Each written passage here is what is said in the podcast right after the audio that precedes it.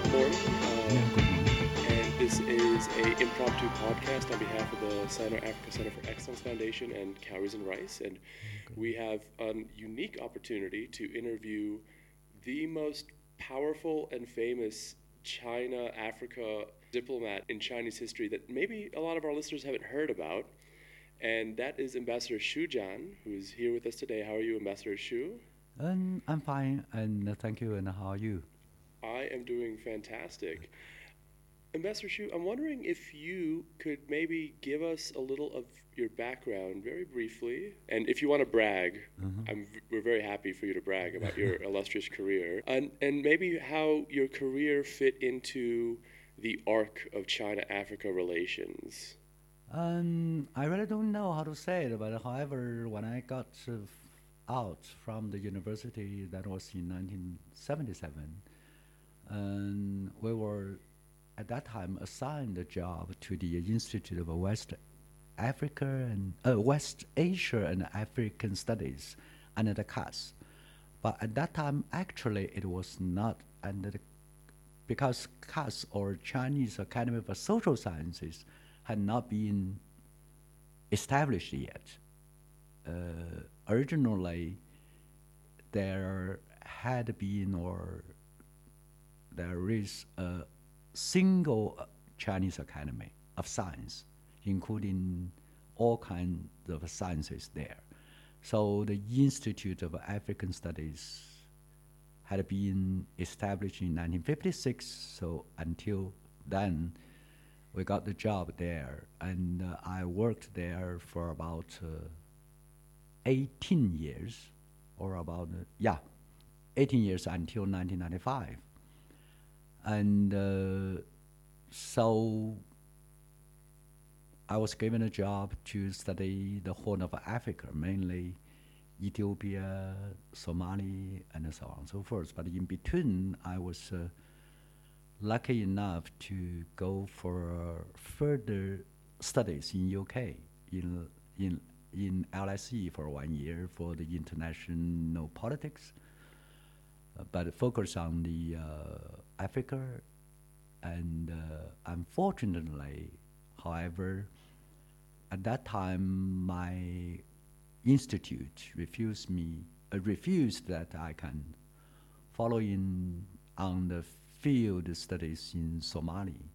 So I had been transferred to the uh, University of Durham to learn in English language because they want to train me as an interpreter and a translator.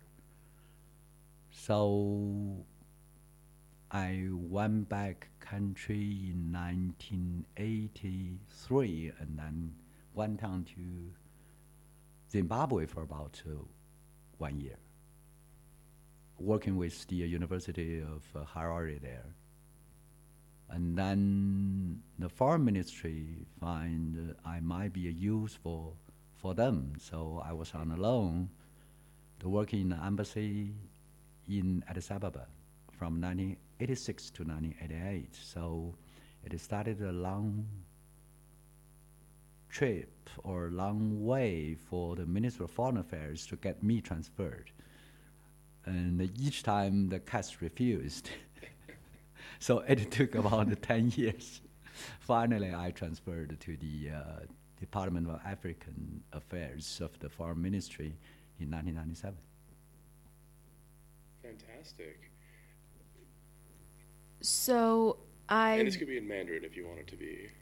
um it's okay. So I have seen your experience in Rwanda, Eritrea, South Africa, Namibia, like all these countries. So like you have been involved with Africa for the past decades, that two or three decades. So how do you see the China-Africa relations evolve from when you first stepped on the African continent to now?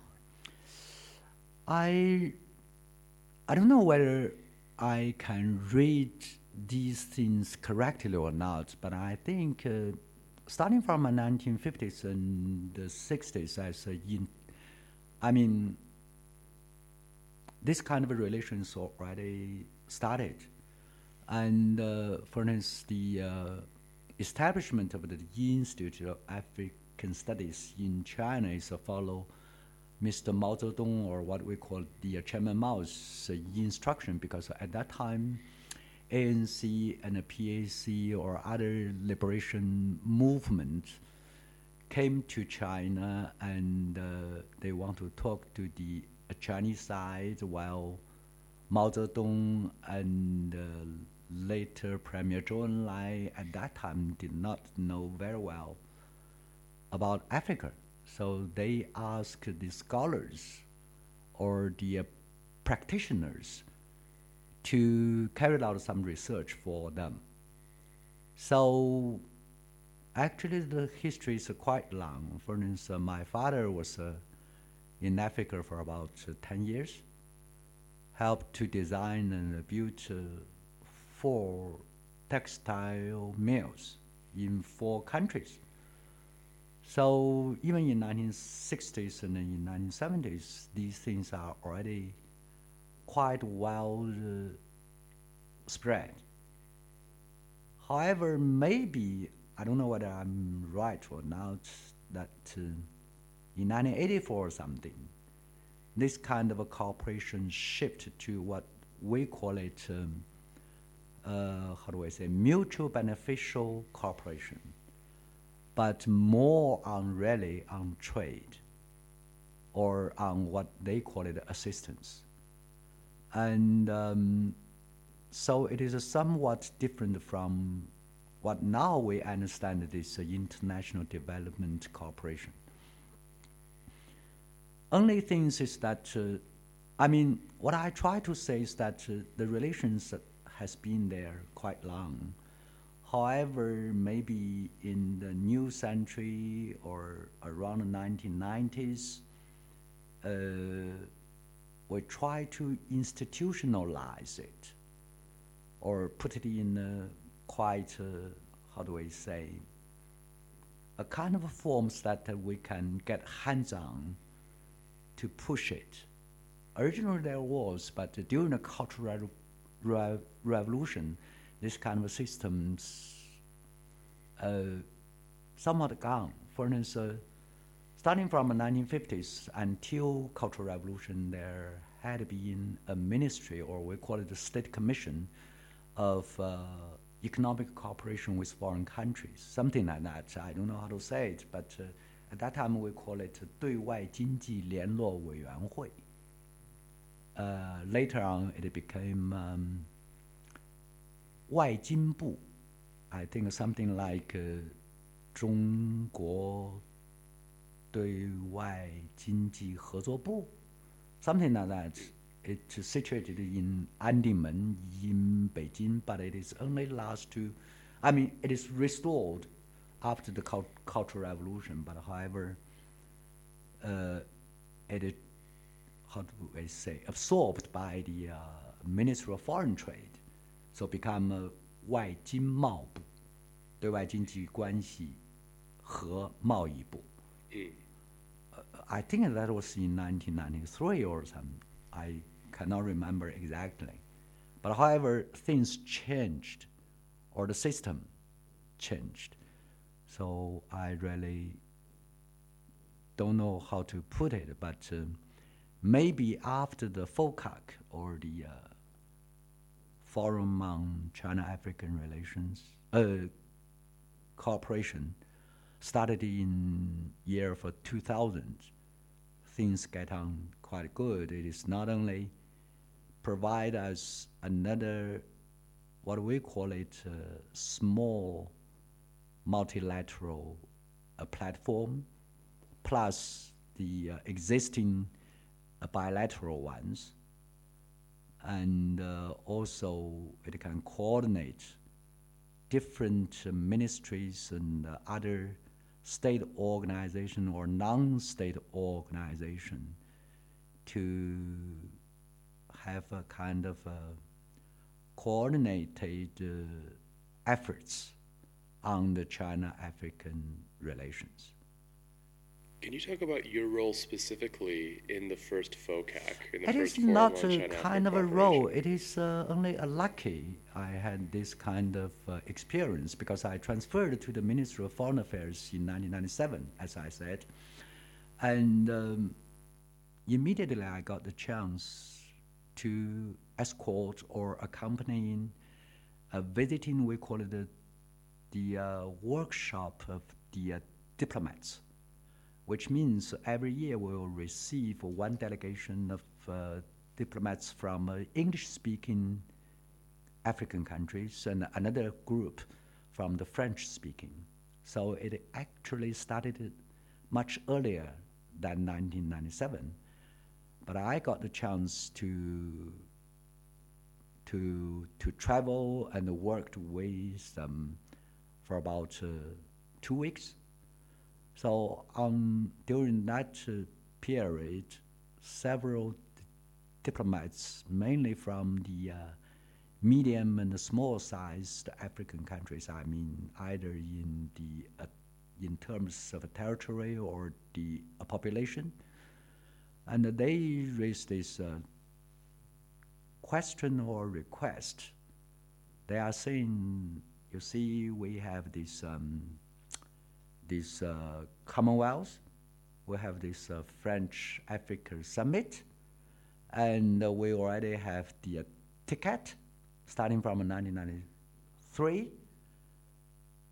But uh, we think we should have another one with you. Why the China could not come up with this as well? So it is rather, I mean, for me, I first heard about this kind of idea. So I reported up, and at that time the DG said we are already very busy. At that time, my department was only about 60 uh, personnel. In, I mean, have to deal with or look after the bilateral relations with more than more than 45 African countries already. I mean, sub-Sahara. Whether you have a formal relation with them or not, you have to learn about them and learn from them. So my DG said we are too busy, and uh, we really don't know how to do this uh, multilateral. Either you can refer to our sister department of international conferences and uh, organizations, but they were busy with the UN and the UNDP and so on and so forth. so it shelved. And um, then come 1998, I got the task to accompany another group of them. And this time they raised the same require, requirement or the suggestion.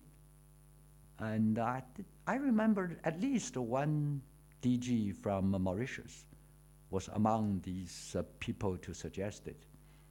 And I reported, and my DG passed.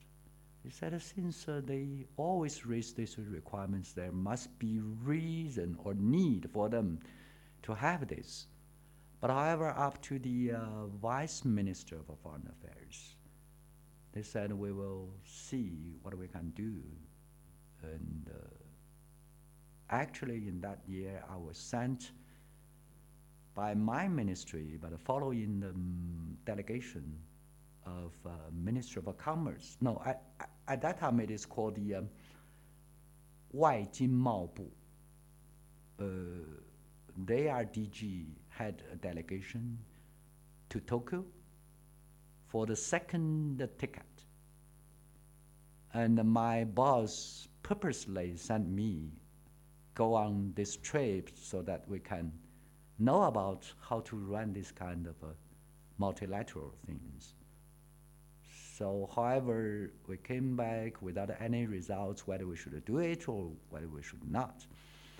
So, then came, I think, in March of 1999, United States had a first uh, conference with all 50 something African countries and uh, dealing between the uh, two ministries or two administrations, one on foreign affairs or international relations, the other on international cooperation.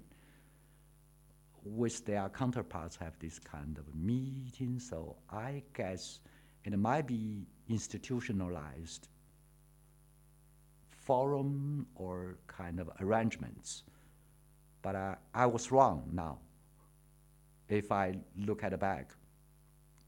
And so I suggest again that we should, we should consider this. And um, this time to the minister himself,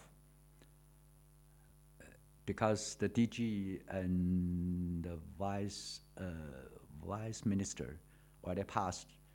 And uh, however, he did not respond. So I think uh, I should uh, ask somebody to help. So I wrote an article and published in the uh, magazine called the West Asia and African Studies, which is my formal organization or formal in institute talking about these kind of things, saying all the um, uh, how do I say relatively relatively bigger country had this kind of uh, arrangement or cooperation set up with the African countries in as a group. So among the uh, P5 of the UN, because uh, TICAD it, it is also jointly run by the UNDP. So only Russia and China were not in, or were, were not following the same way. So it is lucky that uh, only within about two months, that is May of 1999, the foreign minister of Madagascar and the foreign minister of Benin came in, uh, how do I say, one by one to visit uh, us. And uh, during their formal talks with my uh, minister, they raised the same idea again. So, um, then my boss said, I remember sometimes ago I had seen this kind of reports or suggestion whatsoever. So he asked his, uh, his uh, secretary to bring back that things. So this uh, forum finally, how do I say, started or put into the uh, the these kind of things. Yes. Wow, that's, that's very impressive. So you're like part of trigger of the FOCAC. Um, um, I think it is an African agency or African initiative. the theme of, of, the conference we're, we're in, or the subtext, the, the role of African agency, yeah. very, yeah. very well played. Yeah. Cool. So I'm wondering, like, looking, listening to your mm. stories, mm. I found your careers are split between half academic and half um, professional, like mm. diplomatic. Mm. Do you think that complement they complement each other? And would you suggest that to early careers professional here? I don't know how to say it, but actually, although we do not have a written rules, but actually in the practice, um, at least the new China always has been doing these things. For instance, uh, I, I remember that the first uh, 10 ambassadors of a new China, that is uh, in 1950s, were all the uh, generals from the PLA. Mm-hmm. So it is not necessarily career uh, diplomats because um, the uh, how do we say try to combine these uh, specialists or make use of the uh, special knowledge about the areas that you can, you have to work on, it might be helpful. And even now, every four years, we have about uh, 180 ambassadors appointed. I think 20 to 25 percent of them are coming from outside the Ministry of Foreign Affairs. And even within the ministry, now we have uh, more people are trained in, in different uh, disciplines like uh, economics, history, and uh, even the finance or laws and so on and so forth. So I think it depends on individual. Uh, the system will help, but uh, if you do not make it your uh, it as your career, I don't know how to say it, but uh, I would say it is a more individual things. But I think it do it does contribute to your understanding of Africa as a continent, like different and Af- different African countries, um, because according to your keynote speech at our conference, I remember you mentioned one sentence that if you don't, if you want to have good relations with Africa, you need to first understand Africa. So I think like academic might be some, to my understanding, academic um, research might be of very much help for your um, kind of like experience with Africa.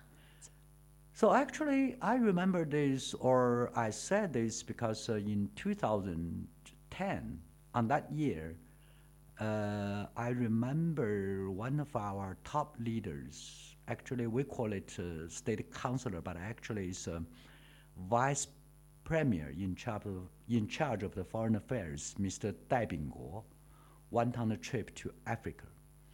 And uh, when he came back, and uh, or actually on the way, he talked to us, saying that um, although we had relations with Africa for about uh, 50 years by then, because we started in 1955 the Bandung Conference, and um, however, there are four tasks in a series he said we should, we should carry on, we should put more efforts on it.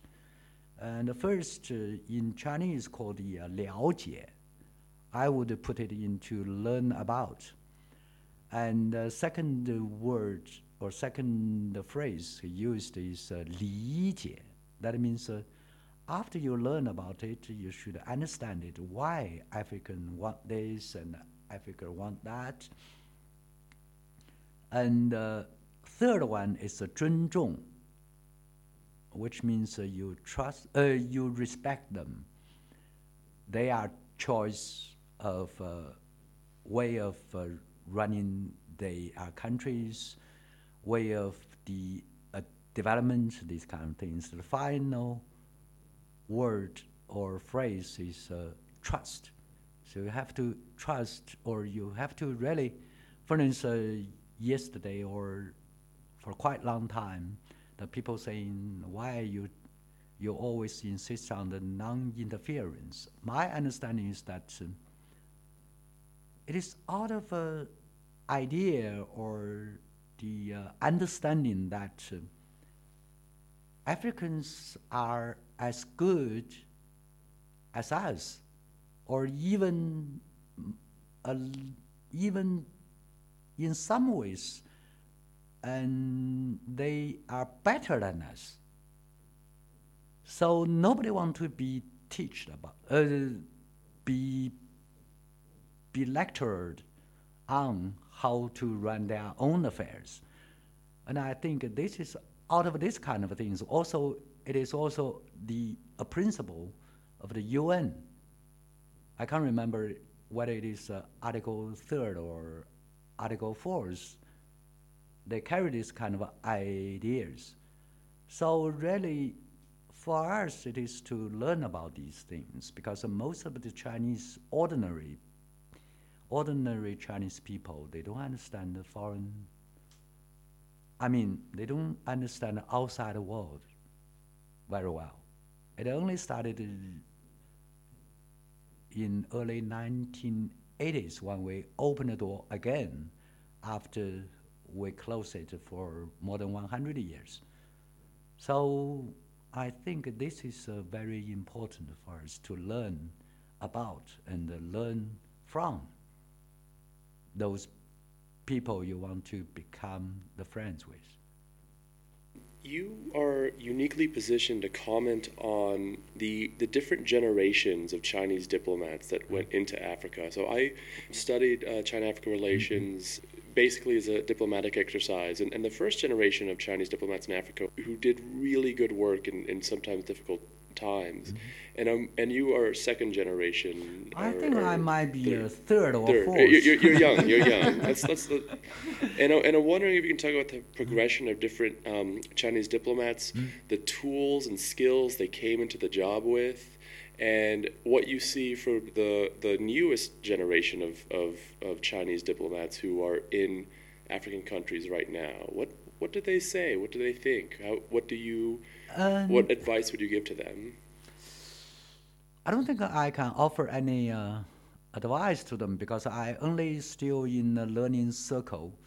And uh, for instance, the first generation mainly are the uh, the uh, generals or formal university graduates before 1949, and uh, some of them may rely on the uh, interpreters to carry out their work, but um, they are very they were very sincere or honest to deal or to making friends with Africans. And uh, the second generation, like Ambassador Liu Guijin and uh, some of uh, them, um, they had been from a different, uh, uh, uh, how do I say, the, uh, they were trained mainly as the uh, foreign language students, but uh, also some of them as the historians and so on. And they are advantage were that they can speak foreign language very good or very well. Uh, even some of them speak in Hausa, and Swahili, Amharic, uh, because we started this kind of uh, teaching in 1960s. So they got along with their African friends very well. And then may become the people like me or my peers. And some of them are still working on the posting now. Uh, it is a good tradition is that we have specialists, which means you get into the uh, foreign affairs or some other uh, organization or some other uh, ministry, but you work until now mainly dealing with this uh, area that you are supposed to work on. And uh, so it built up a kind of knowledge or you know about this in a deep way. And uh, however, in the last decade or so, we find the disadvantage of us that I now retired, but uh, I only know about Africa a bit. But if you asking about the foreign policies, asking about other parts of the world, I have a very limited knowledge at all.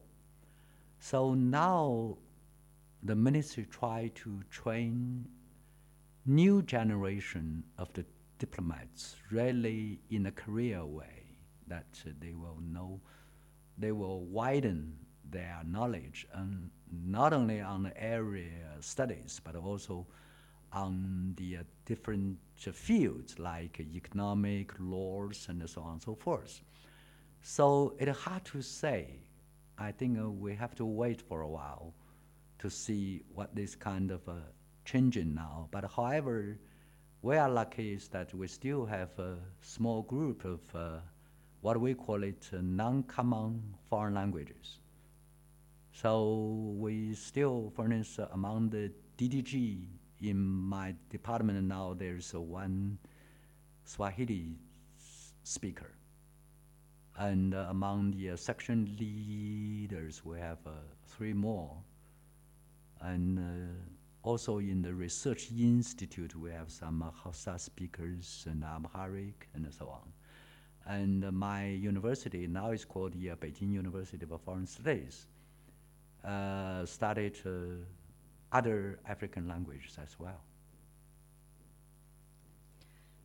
That's great. Um, I have a question. So, there are many formal diplomats or formal researchers. They are write, writing their own um, autography now, like their own um, their own personal story, uh, memoirs. Um, so, if you are going to write such a book, what would be the headline of it? What would be what would be the title of it? I really don't know because uh, I haven't uh, thought about it yet. So hard to say, but something to do with Africa. Because uh, for about uh, in my career about uh, 36 years, I have never, I have never, how do I say, take a leave from here. Even when I was a student in UK, I tried to continue on this. Even on my short two years working with the, uh, how do I say, Chinese People's Political Consultative Conference, although it is uh, on the forum, but still within the forum, I try to invite uh, Africans with us because it is called the Forum of uh, 21st Century. And uh, how to say this century is a century of uh, Asia or a century of uh, Africa or a century of a South world. I really don't know. Um, I think we're we're almost out of time, so I want you, if possible, to tell us your favorite story from your 36 year career. What one story I mean, would you like to share? There are too many. I really don't know how to choose one. But I think uh, actually a lot of things, how do we say, get me moved in a deep way. And um,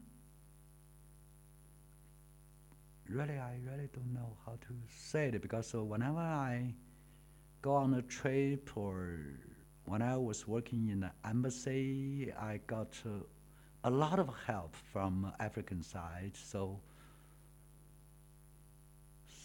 so many things. For instance, when I was a, when I was a scholar or researcher uh, in the institute in early 1990, 90s, I think, uh, either 1991 or 1992, I went on a trip to the South Africa, try to find out uh, the um, ANC and other liberation movements got uh, unbanned, what they are going to do for the uh, coming new era of uh, South Africa.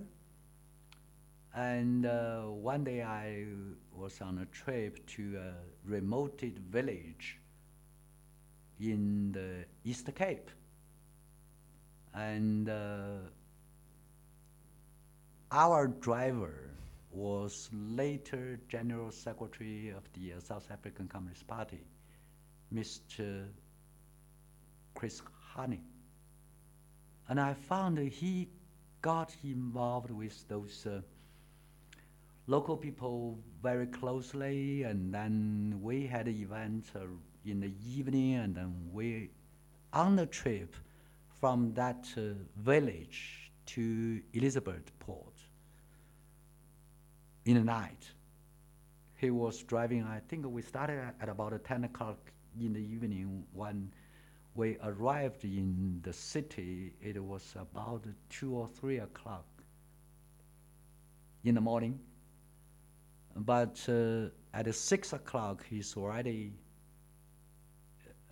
talking with the white entrepreneurs in that area.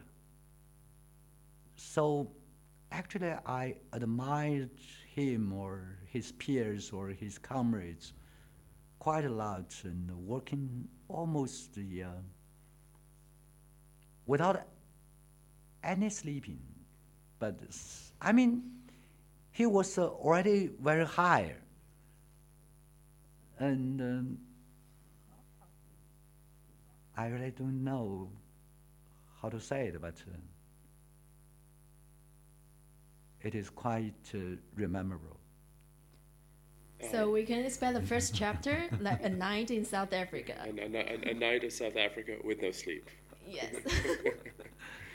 Oh, well, thank you so very much. Um, how can people find you on the internet? Is there um, a website that has. Not Your exactly. writing? I'm not so good at uh, either in English wi- writing or this ICT yet.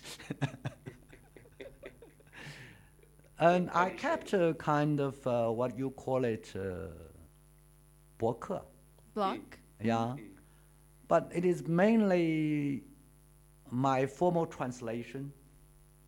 For instance, uh, on the uh, Eritrea, when I was working there, I tried to translate it. The book written by an Italian British author called the uh, I didn't I didn't do it for you because I think a lot of uh, Chinese people don't know what is uh, Eritrea and where it is. and then for another posting in Rwanda, I also translated another book. So these are all in the uh, Chinese. That's, that's totally Yeah, I think we have quite a quite a number of Chinese audience as well. Yes, Yeah. we, we, we definitely do. That's fantastic. Thank you so much for that. Um, Arting, how do people find you? Um, thank you very much, Ambassador Shu. So follow SACE Foundation at um, Facebook, Twitter, and also WeChat. Our name is SACE Foundation, S A C E F O U N D A T I O N. Also, um, you can log into our website www.sacefoundation.org to learn more about our projects and podcasts. And uh, I myself can be found on Twitter at Winslow underscore R. I have a website, www.cowriesrice.com, which houses my fledgling China African consultancy. And thank you so much, Ambassador Shu, for making the time. Thank you very much.